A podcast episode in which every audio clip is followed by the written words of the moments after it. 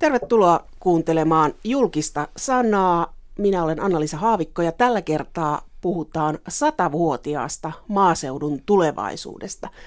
Lehdestä, jolla on värikäs historia ja siitä on kirjoittanut dosentti Erkki Teräväinen. Eli täällä on historia paikalla ja täällä on myös se maaseudun lehden tulevaisuus paikalla. Täällä on päätoimittaja Jouni Kemppainen. Olet ollut hyvin vähän aikaa vasta maaseudun tulevaisuuden päätoimittaja. Olit ensin täällä Ylessä päällikkötoimittajana ja sitten lähdit EK:hon. Oliko työntöä vai vetoa, kun lähdit EK:hon? Kun lähdin EK:hon, niin olin 20 vuotta ollut Yleisradiossa ja monella tavalla tilanne oli suotuisa lähteä. No sitten sä olit aika vähän aikaa EK:ssa, että hyppäsit maaseudun tulevaisuuteen. Miksi sinne sitten? Itse asiassa mä oon pohtinut maaseudun tulevaisuutta omaksi työpaikakseni jo aikaisemmin, mutta nyt tällä kertaa tämä onnistuu. Koska sä ensimmäisen kerran sitä pohdit?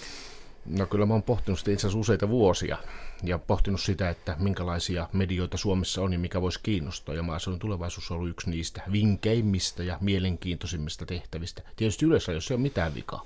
No miksi sä et ole aikaisemmin sinne, et sä päässyt vai et ole hakenut? En mä ollut hakenut, kun ei ole askeleet sillä tavalla sopinut. Nyt sopii hyvin. Koska sä luit ensimmäisen kerran maaseudun tulevaisuudesta? Ehkä 5-vuotiaana. Sillä tavalla mä oon oppinut lukemaan itse asiassa maaseudun tulevaisuudesta. Se on sillä tavalla mulle henkilökohtaisesti tärkeä lehti.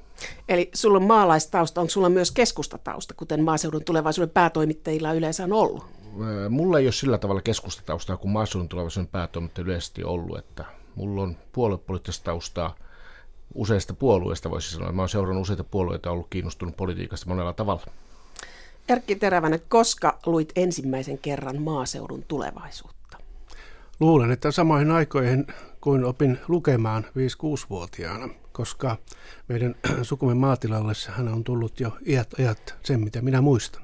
Eli se on vakiolehti maaseudulla sen paikallisen sanomalehden rinnalla. Se on ollut hyvin usein näin. Tietenkin on, jos ajatellaan suomalaisia maatilojen määrää historian saatossa, eli Suomen itsenäisyyden aikana, niin siinähän on ollut vaihtelua, että se ei ole saavuttanut aina kaikkia maatiloja, mutta se on levinnyt laajalle koko Suomeen, eri puolille, erikokoisille tiloille, koska se on ollut ammattilehti. Ei kaikkiin, Erkki Teräväinen sanoit. Miksi ei kaikkiin? Onko siinä poliittiset syyt? No siinä on tietysti ollut se asenne siihen, että kuka on itsensä kokenut maataloustuottajaksi. Pienempien tilojen haltijat eivät ole sellaiseksi itseään nähneet, joka on merkinnyt, että he ovat asennoituneet sitten maatalouteen siihen elantoon, jota he ovat harjoittaneet hieman toisella tapoin, jolloin sitä lehtääkään ei ole tilattu. Mutta siinä on myöskin, jos ajatellaan, että maaseudun tulevaisuus on edustanut vuosikymmenten saatossa, voisi sanoa enemmänkin oikeistolaista yhteiskunnallista näkemystä, yrittäjyyttä. Esimerkkinä olkoon Kainuu, jossa maatalouden harjoittajat ovat myös merkittävällä tavalla aikanaan olleet SKDL:n kannattajia, ja siellä maaseudun tulevaisuuden levikki on ollut jopa yli 100%. Pitääkö se paikkansa, että maaseudun tulevaisuus on lehti, joka leviää jokaiseen suomalaiseen postinumeroon? Että muita sanomalehtiä ei ole tällaisia. Näin on perinteisesti sanottu ja varsinkin nyt voisi sanoa, että ainakin joka pitäjään leviää. Postinumeroalueesta on vaikea sanoa, mutta me pyrimme edelleen siihen, että näin olisi. Että se tulee myös Eiraan. Joo, paljon. Ja Helsinkiin tulee paljon lehtiä tietenkin. Meillä on paljon lukijoita kaupungista ja se saattaa yllättää monia, minua ei tietysti. Historiasta, niin kun maaseudun tulevaisuutta perustettiin, niin se oli aika kokoomuslaisvetoista. Eli perustettiinko lehti, joka oli suurtilallisten lehti? Ei voi sanoa suoraan, että suurtilallisten lehti, koska lehdellähän oli valistuksellinen ja sivistyksellinen tavoite Suomen maaseudun väestön aseman parantamiseksi. Mutta taustalla olivat tietysti suuremmat maanomistajat, mutta enemmänkin voisi sanoa maaseutua ja maatalouden kehitystä edistävien kaupunkilaisten eliitin harjoittama sivistystyö. Eli maaseudun tulevaisuus oli eliitin projekti silloin. Itse asiassa oli radikaalilehti, niin kuin Erkkikin tuossa on ollut historiassa hyvin todennut. Joo, radikaali, mutta 1916 kuka Suomea oikeastaan johti? Se oli hyvin pienen piirin porukka, joka keskittyi, voisi sanoa, pääkaupunkiseudulle, tunsivat nämä henkilöt aika hyvin toinen toisensa, olivat peräti ehkä sukuakin keskenään. Poliittiset harrastukset, taloudelliset harrastukset, kulttuuriset harrastukset olivat yhteiset, ja sitä paitsi ajateltiin, että kansaa on valistettava ylhäältä. Rahvas ei tiedä, mitä sen tulisi tehdä. No, mitäs sanoo nykyinen päätoimittaja, valistatko kansaa ylhäältä sieltä keskeltä Helsinkiä maaseudulle? Tässä mielessä historia on varmasti tehnyt tehtävänsä ja tämän kaltaista tarvetta ei tällä hetkellä tietenkään ole. Mä yritämme valistaa Helsinkiä siitä, mitä maakunnassa tapahtuu, ja siihen on paljonkin tarvetta. On ollut kyllä matkan varrellakin. Mutta lukeeko helsinkiläinen eliitti maaseudun tulevaisuutta tai se porukka, johon te haluatte ilmeisesti jollain ruokakeskustelulla vaikuttaa, niin lukeeko tätä lehteä juuri? Eikö se pitäisi jotain muuta kautta se propaganda tehdä? Meidän ehkä tärkein, kuluvanakin syksyn tärkein painopiste on vaikuttamisen näkökulmasta ollut metsäteollisuus, hiilinielukeskustelu, mitä Euroopan unionissa tapahtuu, ja kyllä meitä luetaan erittäin tarkasti. Jos mennään vielä sinne historiaan, niin missä vaiheessa tämä sitten muuttui, että kun ajattelee sitä, että se perustettiin, ja tässä sanoit Erkki Teräväinen, että siinä oli tämmöinen idea, että valistetaan kansaa ja sivistystehtävä. Ja sitten kuitenkin tämä, jos seuraa sitä puoluepoliittisesti ja ajattelee 1900-luvun alkua, niin puoluepolitiikalla oli merkitystä, kuten sillä on ollut myöhemminkin merkitystä, niin missä vaiheessa tämä kokoomus vaihtui keskustalaiseksi siellä maaseudun tulevaisuudessa? Totta kai lehdellä oli osansa sen ajan poliittiseen keskusteluun, joka tiivistyi suomalaisen maaseudun edustajan roolista. Eli kuka puhuu maaseudun äänellä, ja suhteellisen tuore maalaisliitoksi muodostunut poliittinen liike maaseudun väestön edustajana katsoi tätä Hannes Gebhardin ja voisi sanoa nyt hieman enemmän kaupunkilaisoikeiston suomalaispuolueiden johdolla perustettua lehteä, vaikkakin mukana oli maalaisliittolaisten edustajia hieman karsaasti, koska se oli yksi kilpaileva tekijä siitä, kuka saa maaseudun väestön sielut sitten taakseen. Mutta tämä poliittisuushan loppui suhteellisen nopeasti siksi, että lehti perustettiin osakeyhtiön muotoon ja ensimmäisen maailmansodan saatteessa, varsinkin vuodena 16, 17, 18, 19, Suomen talouden ja yhteiskunnan tilanne ei ollut mitenkään hyvä eikä selkeä. Ja se merkitsi sitä, että nämä piirit, jotka olivat lähteneet lehteä perustamaan, eivät saaneet sitä taloudellisesti kannattavaksi. Ja silloin lehden, voisi sanoa, olemus muuttui tyystin, kun 1917 syksyllä perustettu maataloustuottajien keskusliitto MTK otti lehden omakseen. On muistettava, että sanomalehti oli tuona aikana ainoa väline, jolla sanaa saatiin laajalti levitettyä ympäri Suomea. Ja tämä taas sitten loi sellaisen maaseudun tulevaisuuden, joka on pohjana tämän päivän lehdelle. Ja tästä tämä poliittisuus niin on hieman pienojakoinen sana siinä mielessä, että lehti on alusta lähtien, kun se on edustanut liikettä ja oikeastaan silloin jo perustettaessa, sanoutunut irti puoluepolitiikasta. Mutta sehän ei merkitse sitä, että sillä on tiettyjä yhteiskunnallisia poliittisia näkemyksiä. Ja siinä mielessä voi sanoa, että varsinkin 1920-30-luvulla sehän on ollut voisiko sanoa tällaisen niin konservatiivisen Suomen puolesta puhuja järjestyksen, vakauden ylläpitämisen puolesta.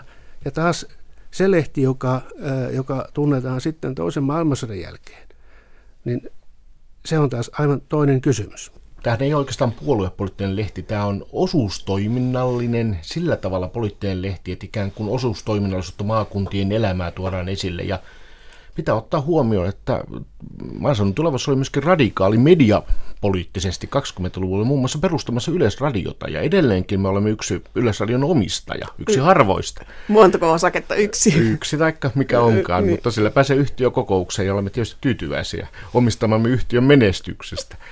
Mutta tämä on tärkeää havaita, että tämä puoluepolitiikka sinällään ei ole ehkä se epiteetti, jolla tätä poliittista menneisyyttä kuvataan, vaan ikään kuin poliittisuus muussa mielessä. Osuustoiminnallisuus on erittäin vahva, väkevä vaikuttaja ollut tässä koko matkan ajan. Jos ajatellaan 20-lukua ja Suomea ja hajaantunutta Suomea, niin kenen äänellä Maaseudun Tulevaisuus silloin 20-luvulla puhui? Miten esimerkiksi vuoden 18 tapahtumiin lehti suhtautui? No yleisesti kenen äänellä lehti puhui tuohon aikaan, niin se puhui Simonkadun MTK:n keskusjohdon äänellä. Se oli hyvin selvää, mutta sen yhteiskunnalliset tavoitteet olivat vakauden saavuttaminen, joka heijastui myöskin suhteessa sitten tähän esimerkiksi 1918 tapahtumiin, varsinkin sen jälkihoitoon. Totta kai jokaisella suuremman maatilan omistajalla, jolla oli ollut palkattua työvoimaa, niin oli radikaalia näkemykset siitä, että kuinka asiat tulisi sitten saada järjestykseen. Kiinnitän huomiota muun muassa sen kaltaisen asian, että kysymys maattomien asemasta, niin Maaseudun Tulevassa oli erittäin radikaalia, ajoi maattomien asiaa. Ja jollain tavalla sitten pohti myöskin 30-lukua suhdetta Lapuan liikkeeseen ja muihin, niin tämmöinen vakauden tolkun vaatimusajatus minun mielestäni on ollut silloin jo 20-30-luvulla hyvin vahvasti Maaseudun Tulevassa mukana. 18 vuoden jälkihoidossa etsittiin sellaista tasaisuutta, joka ei järkyttäisi liiaksi sitä aika heiveröistä suomalaisen nuoren tasavallan yhteiskunnallista perustaa, vaan rakentaisi sitä eteenpäin. Ja esimerkiksi nämä maakysymykset oli sellaiset, jotka olivat ehkä poikkeukselliset siihen, mitä voisi olettaa, jota tämä MTK:nkin tausta piirit halusivat ehkä omalla yksittäisellä kohdallaan tehdä. Ja toinen on esimerkiksi maatyöväen asemaa haluttiin kehittää, asunto-oloja kehittää, koska kyse oli siitä, että maataloutta oli kehitettävä ja se vaati tietyt asiat kuntoon, jotta päästäisiin yhä parempaan tulokseen. Maatalous oli sodan aikana mennyt erittäin huonoon kuntoon ja Suomessa oli erittäin kova puute myöskin elintarvikkeista. Minun mielestä on erittäin tärkeää, mikä nostit Erkki tässä kysymykseen. Tämä jollain tavalla on sitten myöhemminkin vastavirtaa vastaan, valtavirtaa vastaan pystytty toimimaan, myöskin omassa liikkeessä, yleistä Suomen tilanteesta puhumattakaan. Mutta maakysymys tuli sodan jälkeen asutuspolitiikassa esille. Miten Maaseudun Tulevaisuus selvisi tästä keskustelusta, koska siellä oli myös niitä, jotka eivät olisi halunneet luovuttaa maata, niin minkä linjan Maaseudun Tulevaisuus otti? Maaseudun Tulevaisuus otti sen linjan, joka oli omistajalla MTK:lla. Ensinnäkin tähän on pakko ottaa taustalla se MTK:n asennoituminen, koska se sitten myöskin kuvastaa sitä, että miten tämä Maaseudun Tulevaisuus sitten asiasta kirjoitti. Ensinnäkin MTK:ssa haluttiin asuttamiskysymys järjestää mahdollisimman hyvin. Ihmiset tuli asuttaa, mutta keskusliitto joutui vastakkainasetteluun siitä, että miten asutustoiminta järjestetään. Eli raivataanko uutta peltoa vai otetaanko vanhaa peltoa niiltä omistajilta uusille omistajille. Ja tämä aiheutti sen ristiriidan, joka luonnollisesti oli hyvin yhteiskunnallisesti tulenarka kysymys. Se aiheutti hyvin helpon ja mukavan poliittisen kiistan, jossa osapuolena oli tietysti ne siirtoväki, joka myöskin oli MTK-jäseniä, ja taas toisaalta sitten Kanta-Suomen maanomistajat. Mutta MTK ratkaisi asian siten, että tämä maan omistuskysymys tavallaan ulkoistettiin maanomistajan liittoon, jolloin MTK pystyi paremmin ottamaan kantaa itse asuttamistoimintaan sinänsä. Ja tämä taas heijastui sitten lehteen, jossa pohdittiin juuri sitä kysymystä, että kuinka asuttaminen tulisi tehdä. Esitettiin sitä, että miksi suomalainen maatalous ei riittävästi kehittyisi, jos sitä vanhaa peltoa otetaan liikaa uuteen käyttöön. Siis kuinka tuotanto voidaan kasvattaa, oli se olennainen osa. Ja siinä ei ollut kysymys siitä, että sosiaalisesti olisi hylätty siirtoväen asumistarve tai rintamamiesten asumistarve. Päinvastoin se ratkaisu oli vain toinen. Ja tämä tietysti heijastui myöskin maaseudun tulevaisuudessa, mutta koko ajan lehti painotti sitä, että asutustoiminta on hoidettava asuntoja tarvitsevien eduksi. Mutta seuraava iso oli keskustelu Suomen liittymisestä Euroopan unioniin. Jouni Kemppainen, olit itse toimittajana silloin. Muistatko, minkälaista linjaa maaseudun tulevaisuus veti Euroopan unioniin liittymisen suhteen? No varmaan sillä tavalla toimittajan seurasin enemmän MTK:n linjaa, ja MTK-linjahan oli vahvan edunvalvonnallinen, ja tietysti MTK tässäkin asiassa, niin kuin Erkki tuossa totesi aiemminkin, pystyy pragmaattisesti pohtimaan, että mitä sitten tehdään, jos jäseneksi liitytään.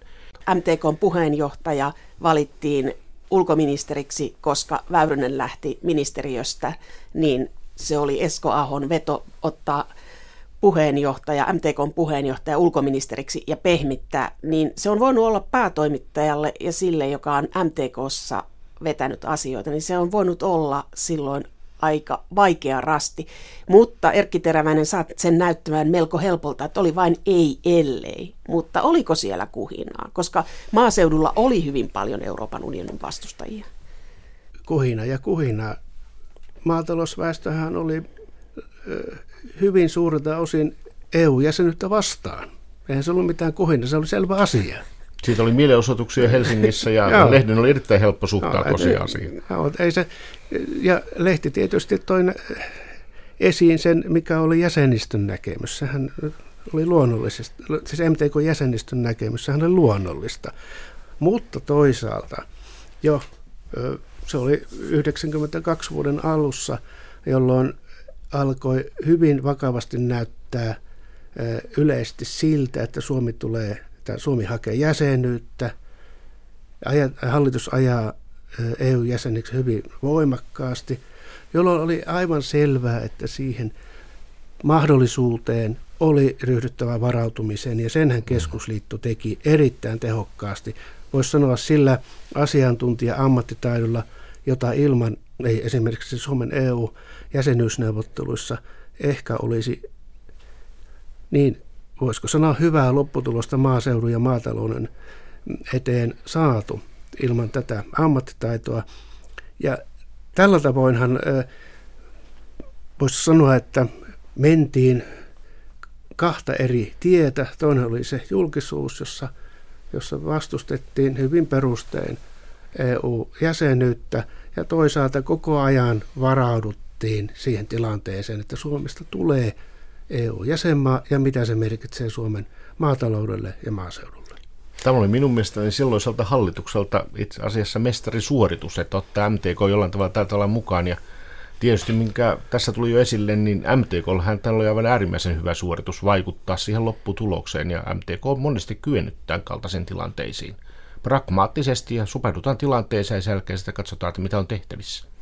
Ja jos vielä sitten ministeri Haaviston osuuteen tässä asiassa, niin totta kai hänen valintansa ulkoministeriksi asetti myöskin maataloustuottajien keskuudessa vähän niin kuin uuden mietinnän siitä, että mitä tämä oikein merkitsee, koska heidän isäntiensä isäntä sitoutuu hallituksen linjaan ja lähtee sitten toteuttamaan EU-jäsenyyttä.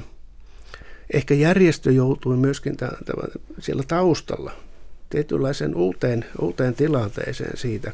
Ja mutta lehden osalta, kun tästä nyt sitten kuitenkin keskustellaan, niin lehtihän julkisti hyvin näkyvästi kentän kielteisen äänen.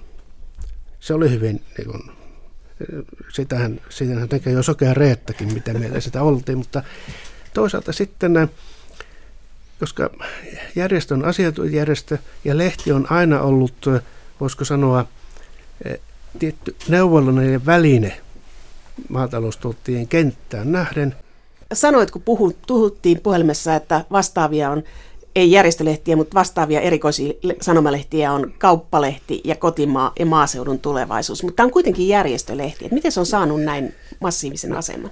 No nyt minä kyllä kiistan tämän järjestölehti-nimikkeen. Eikä olla järjestölehti. Mutta omistaja.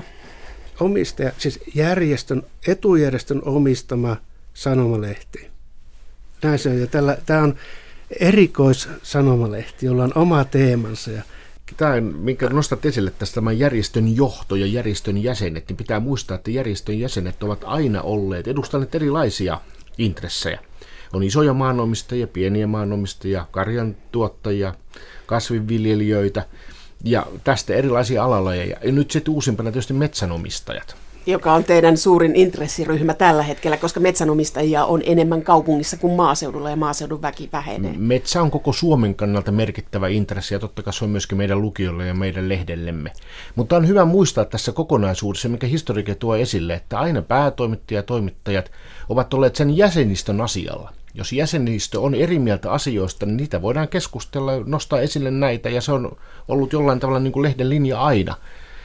Samalla tavalla MTK-johto joutuu pohtimaan sitä, että mitä jäsenistö on mieltä erilaisista asioista. Hyvin tietää, että he ovat hyvin eri mieltä erilaisista asioista. Ja tämä on mun mielestä ollut tämän lehden voima tähän asti ja tulee olemaan jatkossakin, että me nimenomaan olemme vastuussa sille lukijoillemme, niille MTK-jäsenille ja kaikille muille. Tässä viime aikoina on käyty aika kiihkeää keskustelua siitä tässä talossa, että miten omistajan ääni kuuluu. Ja totta kai sun kuuluu, Jouni Kemppainen, päätoimittaja sanoo, että eihän se kuulu, olemme itsenäisiä. Mutta jos sä ajattelet tätä Maaseudun Tulevaisuuden historiaa päätoimittajien kannalta, kun sä oot nyt lukenut, niin kuinka itsenäisiä Maaseudun Tulevaisuuden päätoimittajat on eri aikoina ollut? Onko siinä eroa aikakausilla?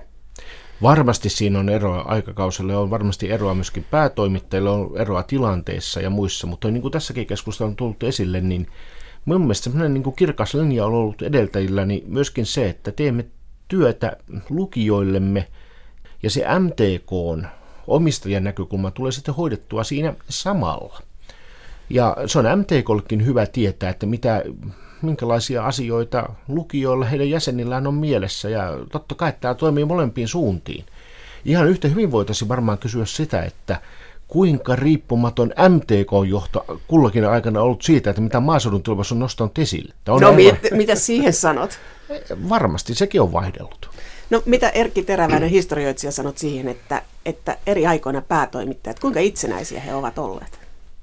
Joo, nyt mä haluaisin ottaa hieman pidemmän tarkastelujakson tähän kysymykseen, koska se tuo myöskin mielenkiintoisia vaihteluita tähän näkemykseen. Ja se on siinä, että silloin alkuvaiheessa, jolloin Maaseudun Tulevaisuuden kannatusyhdistys, osakeyhtiö omisti tämän, niin siellähän tietty oli tämän omistajan ja lehden toimitus. Oli pieni päätoimittaja, toimituspäällikkö, ja ehkä tuli yksi toimittaja siihen mukaan.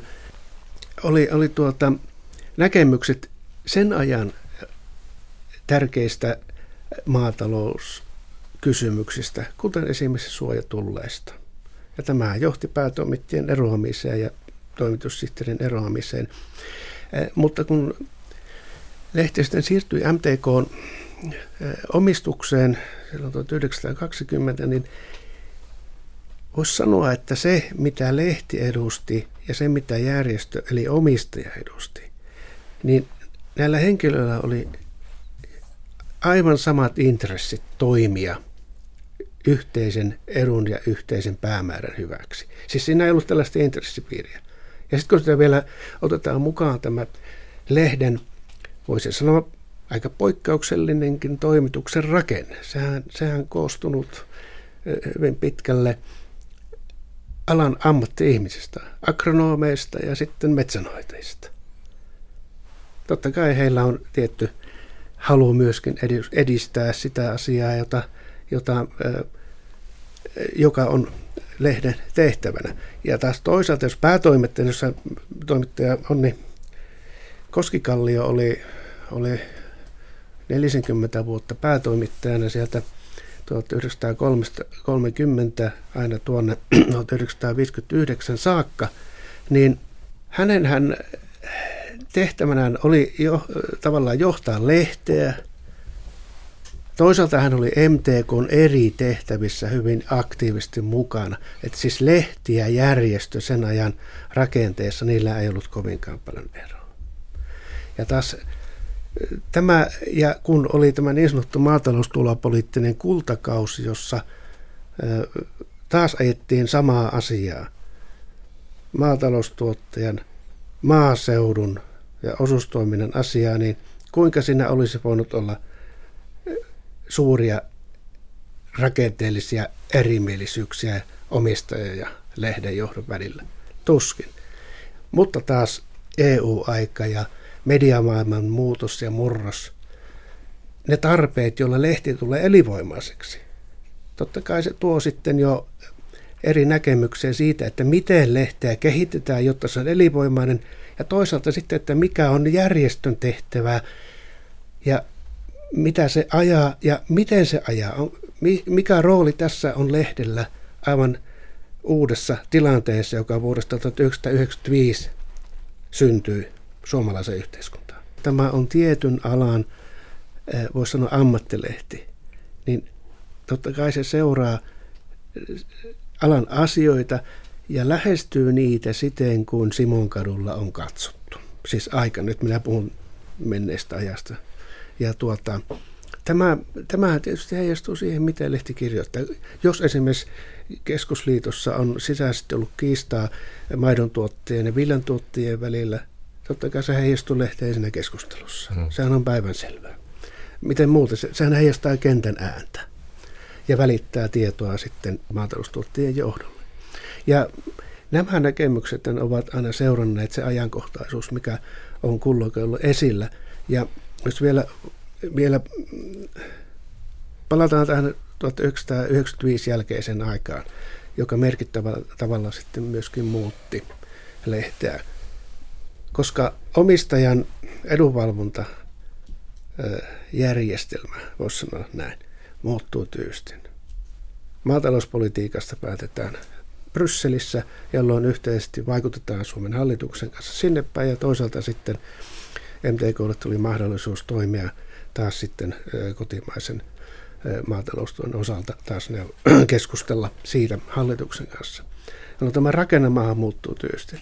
Ja samalla tavalla lehden tehtäväkenttä uudistui. Bryssel, kansainväliset asiat tulivat yhä tärkeämmäksi. Ei, siis sen takia lehdet tärkeämmäksi, koska ne tulivat tärkeäksi myöskin lukijakunnalle. Ja tämä muutos on ehkä ollut aina merkittävä silloin, kun lehdellä on ollut, voisiko sanoa, sisäisiä muutospaineita, jotakin asioita korjattavaa, ollut tällaisia kriisejä. Ensimmäinen kriisihän oli, jos nyt unohdetaan se ongelmallinen perustamisjakso, joka meinasi tuhota koko lehden. Ja Jouninkaan tässä istuisi, jos se tuho olisi onnistunut. Ja monta muuta asiaa olisi tapahtunut. Ja sitten taas tietysti oli 1930-luvun alun pulakausi, joka vei lehden levikin. Miten lehti suhtautui tähän talouslamaan? Miten se käsitteli sitä? No, ratkaisu oli erittäin hyvä ja on myöskin noudattu myöhemmin hyvin onnistuneesti. Se, että lehti katsoi, jotta toiminta voi siinä, mitä se jatkoi, että se täyttää ne tehtävät, joita sillä on asettu, sen tulee sisällöltään uudistua ja laajata. Ja tämä sisällöllinen uudistuminen ja laajentuminen heijastui myöskin 90-luvulla talouslaman jälkeen ja varsinkin 2000-luvun alussa tässä uudessa tilanteessa, jossa tämä toimiala ja samoin myöskin lehti oli. Ja tämä on yksi semmoinen patentti, eli toimia siihen, niin kuin Jouni jo mainitsi, vastavirtaan, joka on onnistuneesti kehittänyt niin levikkiä, taloudellista rakennetta, tietysti ilmoituspuolta, joka on erittäin mielenkiintoinen asia, ohimennen sanottuna koko tässä lehdessä. Ei yksin tämä tehtävä, että se valistaa ja ohjaa ja neuvoo, vaan sillä on ollut tämmöinen hyvin proosallinen puoli tukea MTK:n taloutta. Ja myöskin siinä se on onnistunut erittäin hyvin. Eli siis tämä on lehti, joka tuo järjestölle rahaa, että tämä tuottaa voittoa, mutta siinä on vain 2 kautta silloin 20-luvulla, jolla oli heikko, ja 90-luvun alussa. 30-luvun alussa. 30-luvun alussa. Joo, siis unohdetaan se alkuvuodet siinä. Kyllä nämä ovat olleet sitten se, mutta toisaalta tietysti tämä talouden rakenne tästä 90-luvun, tai sanotaan lehden toiminnalle rakennesta 90-luvun taloustaantuman jälkeen oli tietysti vaikea, vaikka siinä tietysti levikki pysyi aluksi suht hyvin, mutta sitten se laski, että se piti laittaa vähän uuteen kuntoon sitten 2000-luvun alkupuolella. Kun puhutaan tästä taloudesta, ilmeisesti lehti on ollut niin varakas, että on ollut varaa kieltäytyä ilmoituksista, että tiettyjä maataloustuotteita ei ole voinut mainostaa, koska ne on OTK-laisen liikkeen tuottamia, tai että vaalimainoksia ei ole otettu vastaan, niin sehän kertoo siitä, että kyllä menee hyvin, jos ei mainoksia oteta vastaan. Erkki Teräväinen naureskelee. Varakas ja varakas. Miksi mainoksia ei otettu? Joo.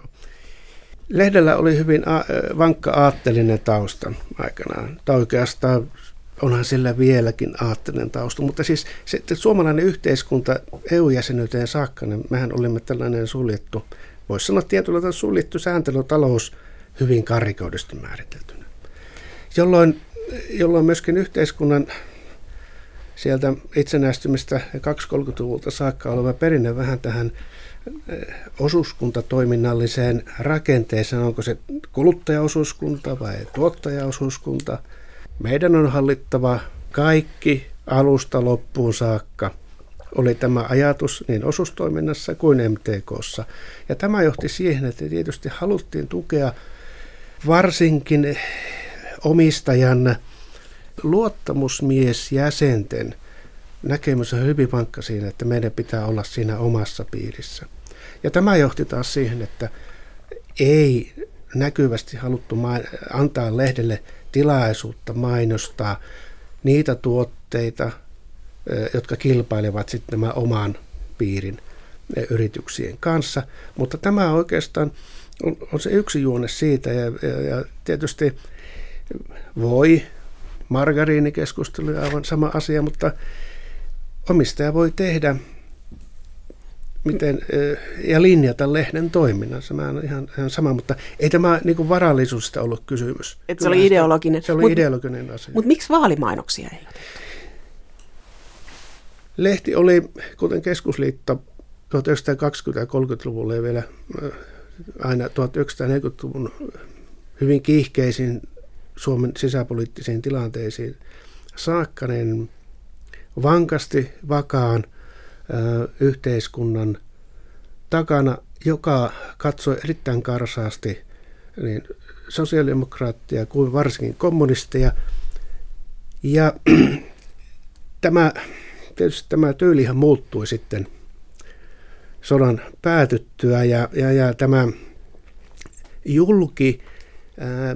kannanotto johonkin poliittisen puoluetoiminnan puolesta tai vastaan, niin siitä haluttiin luopua. Ja luoputtiin sitten, kannustettiin vain ihmisiä osallistumaan vaaleihin, äänestämään niitä ehdokkaita, jotka parhaiten ajoivat maaseudun ja maatalousväestön etuja, mutta puoluepoliittista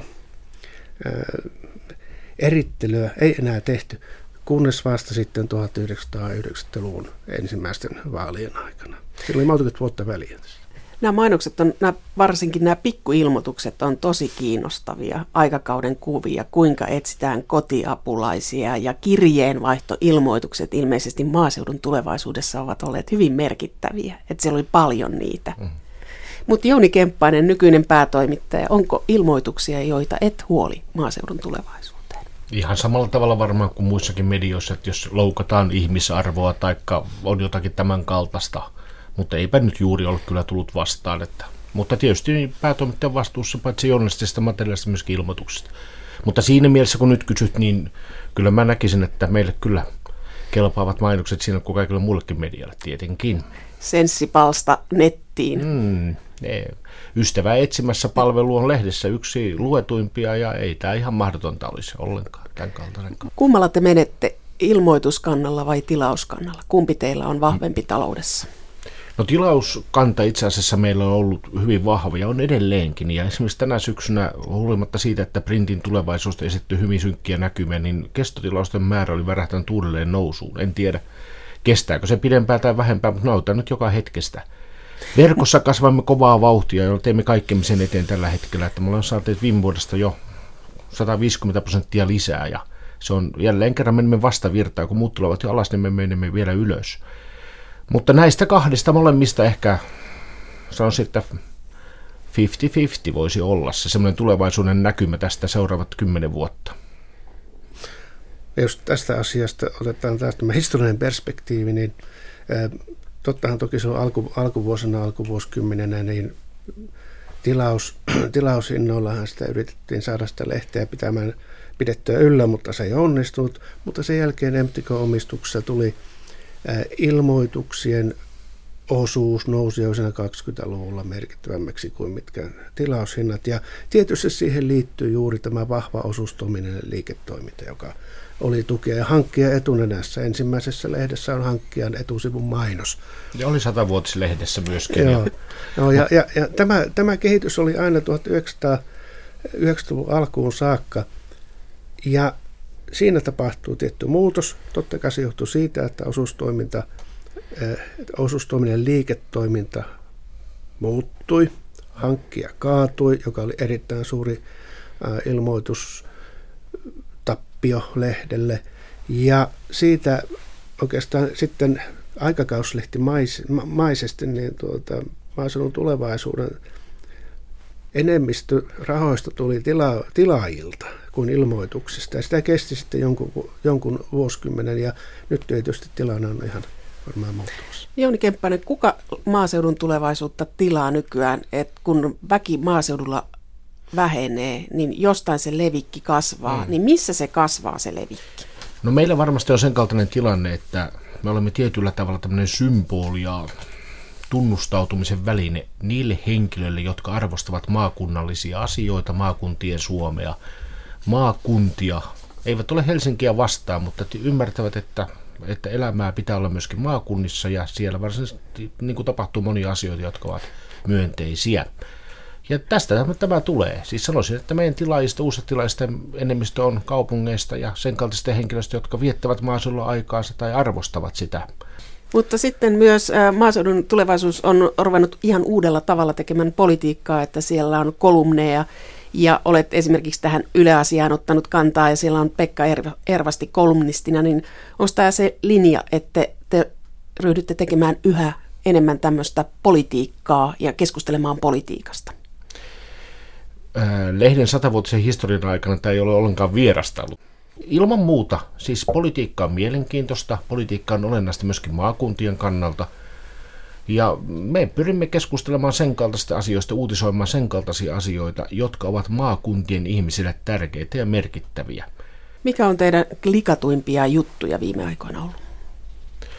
No viime viikolta varmasti meidän klikatoin juttu oli Pekka Ervastin haastattelu, jota me emme olisi tehneet, ellei A-studio olisi nostanut esille ikään kuin. Hän on meidän kolumnistimme nykyään, hän on sitten Ylestä lähtenyt. Sitten meillä on susiin liittyviä asioita, maakuntien elämänmenoon liittyviä asioita, sekä substanssia että elämänmenoa muuten. Kun sanoit tässä susiin liittyvät asiat, miten maaseudun tulevaisuus suhtautuu nykyään luonnonsuojeluun? Sehän on ollut aika kuuma peruna eri aikoina. Se on hämmästyttänytkin minua jollain tavalla, että jos ajattelee maanomistajaa ja metsänomistajaa, niin kuka sen enempää haluaisi suojella ja ikään kuin huolehtia sitä omaisuudesta kuin tämä omistaja itse. Jollain tavalla tämä vastakkainasettelun ääri ja määrä on ollut minusta jollain tavalla omituistakin ja pyritään nyt kehittämään myöskin ratkaisuja siihen, että saataisiin tämmöistä aitoa vuoropuhelua syntymään ja ymmärrettäisiin toinen toisiamme. Mutta se ilmeisesti perustuu tällaiseen omistusoikeuteen ja siihen, että maalla koetaan, että ne, ketkä ikään kuin haluavat käyttää voimakasta äänenpainotta, eivät omista sitä maata, ikään kuin eivät ymmärrä sen ajamansa regulaation merkitystä sinne maakuntiin, että he ikään kuin puhuvat toisten asioista ja ikään kuin toimivat toisten rahoilla. Ja tämä lienee se perussyy, minkä takia tämmöinen vastakkainasettelu on päässyt syntymään. Mutta se on omituista, että se on näin vahvaa. Erkki Teräväinen, koska tämä luonnonsuojelukeskustelu maaseudun tulevaisuudessa alkoi? Kyllähän tietysti luontoon juuri metsätalouteen liittyen on ollut kirjoituksia hyvin pitkältäkin aikaa, mutta oikeastaan tämä näkyvämpi luonnonsuojelukeskustelu syntyi juuri Koijärvi-liikkeen myötä. Mutta tämä keskustelu ja näkemykset ovat kehittyneet hyvin merkittävästi vuosikymmenten saatossa. Ehkä ei enää semmoista tiukkaa niin vastakkainasettelua välttämättä joka kysymyksessä ole. Ja juuri tämä seikkahan on merkittävä, jota ei ehkä yleensä ymmärretä, että totta kai ne henkilöt ja ne tahot, jotka saavat elantonsa luonnosta, eiväthän he sitä luontoa raiskaa. Sehän on ihan selvä asia. Ja toisaalta lehti on varmasti joutuu näissä asioissa reagoimaan hieman kädet sidottuna, koska tässä ehkä ilmennyt ajan myötä aikaisemmin, ennen kuin somea on keksittykään, että se on oikeassa, joka koviten julkisuuteen huutaa, jolloin asiakeskustelu on jäänyt hyvin taustalle ja niin lehti asiapainotteisena tavallaan ei ehkä ole halunnut sanoa, niin vaikka on voimakkaasti asiansa ilmaissut, niin kuitenkaan lähtenyt tällaisen räävittämään keskusteluun. Ehkä tuohon vielä ottaisin tämmöisen pitkän historiallisen linjan, että jos pohtii sitä, että mikä suomalaisessa yhteiskunnassa näin 100-vuotisen Suomen kynnyksellä on tärkeää tai menestyksellistä ja jollain tavalla hienoa, on sen talonpoikaisuuden perinne, maanomistukseen pohjautuva oman arvon tunto ja se semmoisen oman itsensä uskominen. Ja se on edelleenkin tässä, äsken kun puhumme tästä keskustelusta, mistä tämä johtuu, niin semmoinen niin kuin oman itsensä uskominen ja siihen oman omistukseen nojaaminen, niin se on tärkeää ja se on aina ollut ja varmasti se on jatkossakin. Erkki Teräväinen, millaisena näet historioitsijana tämän maaseudun tulevaisuuden? Et lehti on pysynyt 100 vuotta hengissä ja se on aika erikoinen tarina siinä, että miten se on menestynyt. Tulevaisuushan sitä ei ole olemassa ilman menneisyyttä ja menneisyys on lehdillä poikkeuksellinen verrattuna muuhun suomalaiseen sanomalehdistöön, niin omistajakunta, sen tehtävä, sen lukijakunta. Ja silti, vaikka maatalous on vähentynyt ja sen osa kansan tulosta pienentynyt, maaseudulla työskentelee vähemmän ihmisiä kuin aiemmin, silti lehti on vahva. Tämä tehtävä, joka sillä on ollut, se voisi sanoa tämmöinen missio. Sitä on voitu uudistaa aina ajan saatossa tarpeen mukaan, ja se on säilyttänyt sen aseman tässä suomalaisessa yhteiskunnassa, mikä sillä on ollut siitä, voisi sanoa, 1920 vuodesta lähtien, jolloin vaikkakaan historian tutkija ei ole mikään fakiri ennustamaan tulevaisuutta, niin niillä lähtökohdilla, joita tämän alan ja tämän tyyppiselle sanomalehdille on olemassa, jota esimerkiksi erittäin arvostettu Brysselin alan ja talouden ja politiikan uutisointi korostaa ja vahvistaa, niin, ja metsäomistajien yhä laajempi mukaantulo, niin sillä on yhä enemmän tilausta. Kyllä mä uskon, että lehti elää niin kauan, kun on elintarviketeollisuutta, kun on maaseutua ja maataloutta, niin maaseudun tulevaisuus on kyllä olemassa. Näinkö on, Jouni Kemppainen? Niin kauan kun on elintarviketuotantoa, niin teillä on lehti. Niin kauan kun on elintarviketuotantoa ja maataloutta Suomessa, meillä on lehtiä niin pitkään kuin biopolttoaineet ovat siinä merkityksessä, kun tällä hetkellä ovat, meillä on lehti. Ja niin kauan kun maakunnissa tapahtuu taloudellista dynamiikkaa, niin meillä on lehti. Sitten tietysti me näemme vielä sen kaltaisen valitettavan ilmiön, että maailmassa globaali tasapaino elintarviketuotannossa tulee muuttumaan. Valitettavasti on useita alueita, joissa elintarvikkeita ei pystytä tuottamaan enää 20-25 vuoden kuluttua samalla tavalla kuin tällä hetkellä. Me näemme isoja muutoksia ja on aivan äärimmäisen tärkeää, että suomalainen maatalousmaa pidetään viljelykelpoisena, tuotantokelpoisena ihan muistakin syistä kuin omistamme. Eli nykyisellä päätoimittajalla on missio. Niin, ilman muuta. Kiitoksia. Kiitos.